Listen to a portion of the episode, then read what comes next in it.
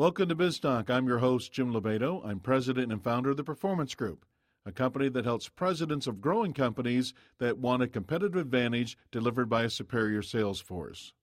On the program today, we're going to discuss the insights on the five strategies companies have implemented to remain viable in this recession. Here's what I've seen implemented so far. Number one, some company presidents have chosen to cut their sales force back so they can get the best accounts into the hands of the best people. They did this in part to retain them, retain both the accounts and their people. Number two, most sales managers have focused their staffs on increasing their activities centered around new customer development. Number three, others are using training as a way of motivating their staff in order to keep them focused and positive. The fourth strategy I've seen is others have started to evaluate their sales force on how they go to market. They are doing this so they can figure out how to best execute not only for the remainder of this year, but also going into next year. And by evaluate, I mean they're bringing in outside sales experts to evaluate the company's strategies for growing sales, whether they have the right strategies and whether or not their sales management is in line with those strategies and whether the sales force can execute on those strategies. The fifth strategy I've seen is there are still a lot of people have chosen to sit out the first quarter and hope that things get better.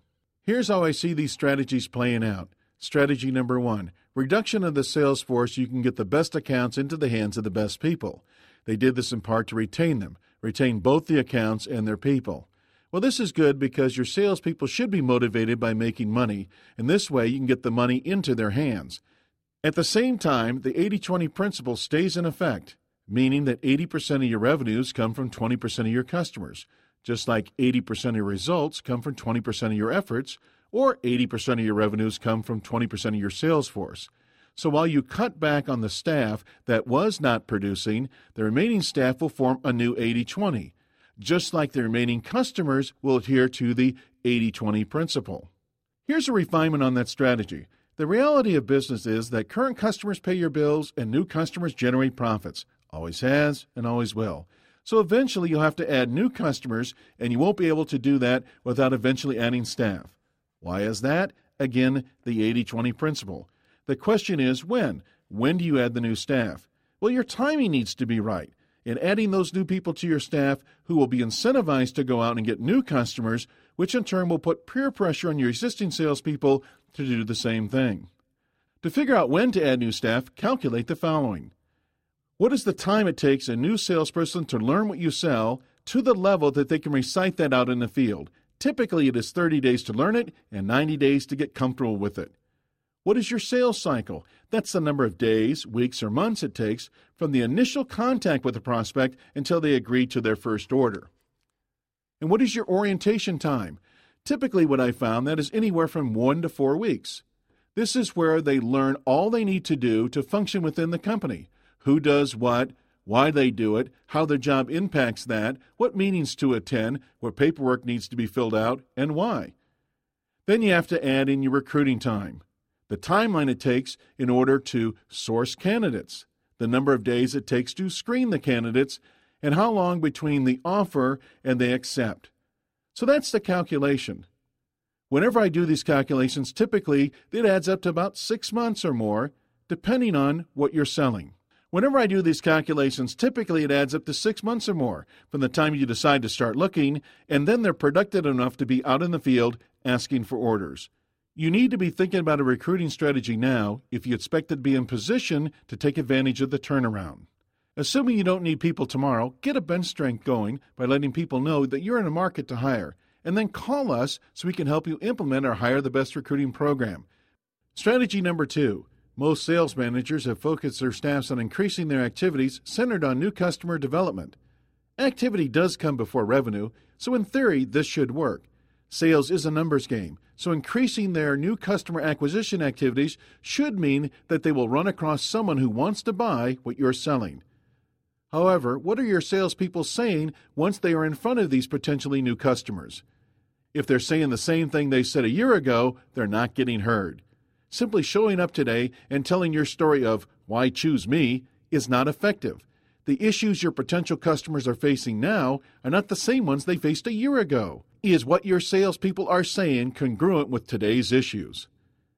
And the strategy of more activity does not take into account your salespeople are spending more time holding the hands and reassuring your current customers. This additional handholding cuts into their new customer acquisition prospecting time. Now, depending on how much handholding your salespeople are doing, they may not physically have enough time to replace the business that they are losing. Here's a refinement on that strategy don't confuse activity with accomplishment. Take the time to answer the basic value questions, which are What is it that makes you unique? Where is it apparent? Meaning, where does it show up in the customer's business? How does it show itself? To whom is it apparent? What experience do you create for your customers? What are, customers and prospects missing out on in your absence? With this strategy, you will get your people in front of the right people, and the right people today are the ones ready to buy. If you want to see how this strategy actually will work, enroll your salespeople in our recession busting boot camp, setting more qualified appointments. Strategy number three training as a way of motivating your salespeople. This is effective because it shows your salespeople you are willing to invest in them, and they do appreciate this. Even the veterans show up for spring training, so going over the fundamentals of time management, prospecting, asking questions, presenting, gaining commitment, and closing never go out of style. They should be part of an ongoing curriculum. Here's a refinement to this strategy take your training and make it a component of your sales development program.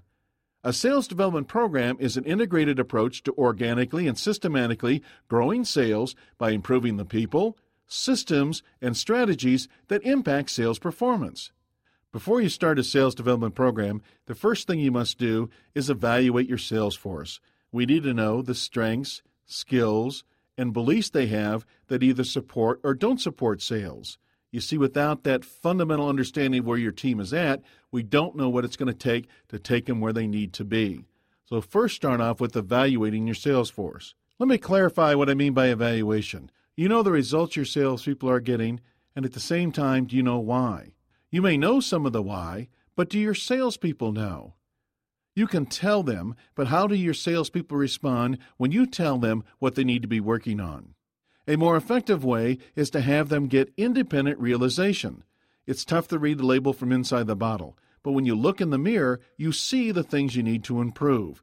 Once you achieve independent realization, you are more than half the way towards making the improvements that you now know you need to be doing. Next, you need to have sales process documentation. Figure out the strategies and tactics you use to acquire a customer. The metaphor we use is outlined in Dave Kurlan's book, Baseline Selling. In Dave's book, he illustrates home plate is where you start swinging in opportunities. First base is suspects, and suspects are nothing more than people you have an appointment with. To go to second base, they need to be a prospect, which means you've qualified them to spend more time with them and you've learned the leverage it takes to figure out why they should be buying from you. Now, to get to third base, they are a qualified prospect, and to go from third to home, they are a closed prospect. What are the strategies? What are the tactics your salespeople need to know, do, and execute on to round all those bases? And is that documented? You see, if it's not documented, you're winging it. Step number two sales management skill development.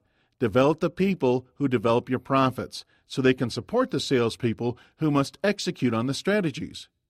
What you want to do is train them on coaching, mentoring, and holding your salespeople accountable. Next comes recruitment.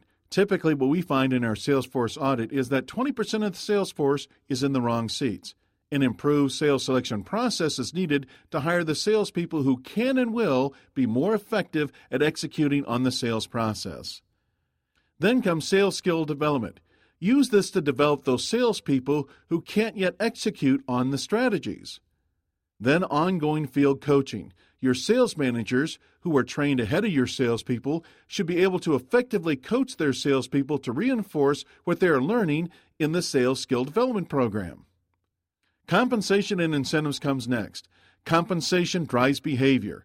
The correct compensation plan targets the behaviors and activities needed by your salespeople to execute on the sales process. Then we look at systems and processes. These must be put into place to support the mission of the sales force. And lastly, accountability. Most managers do this poorly because they don't know what to hold your salespeople accountable to. Key accountabilities, once identified and monitored, increase the salesperson's odds of success. So, those are the steps to a sales force development program. Let me explain why this holistic approach to development is important if you want sustainable results. Some companies see strategy as the key and continue to change their strategies when one after another fails. These are the companies who embrace the sales fad of the moment. Ironically, the strategies fail only when they are not in alignment with the people who can't execute on the new strategy. Ironically, the strategies fail only when there isn't alignment and the people can't execute on the new strategy. Many companies provide sales training, but fail to provide it in the context of the strategies and before the strategies, sales management, systems, and processes have been fortified. Some companies see compensation as the key, failing to provide their people with the skills and tools needed to leverage the compensation or take advantage of the incentive. When a Salesforce development program is utilized, companies will see a dramatic improvement in effort, urgency, consistency, and results. When embraced, companies will see an improvement in morale, retention, and selection. When integrated Salesforce development has been made a part of the company's culture, sales and profits are isolated against fluctuations in the economy. Strategy number four that I see being implemented evaluate your sales force. Now, we've already talked about this in context of a sales development program. Let me explain further. Most salespeople are evaluated on their revenue numbers. Traditionally, this is an annual number that may be broken out monthly or even weekly in some cases. This, however, is a lagging indicator not a leading indicator, and is a misleading one when all revenue is down. If this is your primary way to evaluate your salespeople and the economy takes a downturn, it is too easy to blame their down revenues on the economy. Here's a refinement on the strategy. Wouldn't it have been better to understand why your salespeople are getting the results they are getting? Some of the things you should want to know when you evaluate your salespeople are these things. Who on the staff is coachable and trainable? Everyone can learn, not everyone can be coached or trained. What are their selling strengths, skills, and beliefs?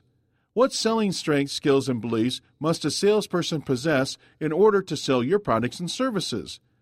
To what level does each salesperson possess these skills, strengths, and beliefs?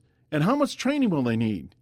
If that's what you are doing with your sales force right now, you'd be on your way to fine tuning your staff towards taking advantage of opportunities sooner getting ahead of any competition and gaining market share more rapidly. Our Salesforce audit can answer these questions and more. Strategy number five sit and wait it out, or the hope and pray strategy, as I call it. This is a strategy and one in which you don't have to change, change anything. Here's a refinement on that strategy. Only dead fish swim with the current. A business is like any other living organism, it takes constant nurturing. There's a paradox to hanging on to what you have. The more you hold on to what you have, the more elusive it becomes. While you hang in there, the world changes around you. The ones who change will always emerge prepared to take advantage of the opportunities that will come their way. So the question you have to ask yourself is what are you trying to hang on to? Is it truly something that if you lost, you would not be able to replace it? So, those are the five strategies I see being implemented by companies right now and the refinement on those strategies. If you'd like to hear more of these podcasts, go out to our website, which is www.biztalkradioshow.com. And the is spelled B I Z, talkradioshow.com. You can contact the Performance Group at 800 550 9509.